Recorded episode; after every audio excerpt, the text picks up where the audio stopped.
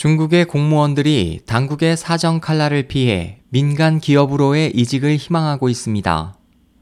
지난 2월 이후 중국 구직 전문 사이트 자오핀닷컴에 약 1만여 명의 공무원이 이력서를 제출했다고 6일 사우스차이나 모닝포스트가 전했습니다.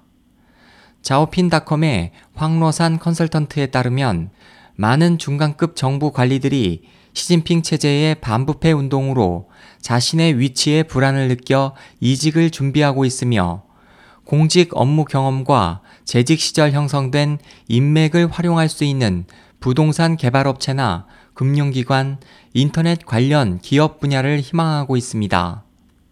이에 대해 중국 취업 포털 사이트인 51잡닷컴의 제니퍼 펑은 경력 5년 미만의 젊은 공무원 사이에서도 이직 희망자가 늘고 있다면서 뒷수입이 많고 신분 보장이 확실했던 과거와 달리 업무에 대한 평가가 한층 까다로워지고 수입이 투명해지면서 현재 위치를 불안하게 느끼기 때문인 것 같다고 말했습니다. 사우스차이나 모닝포스트는 갈수록 공무원 시험 지원율이 줄고 있다면서 2010년의 경우 공무원 16,000명 모집에 160만 명이 지원했지만 지난해는 2만 2천 명 모집에 불과 140만 명만 지원했다고 전했습니다. SOH 희망지성 국제방송 홍승일이었습니다.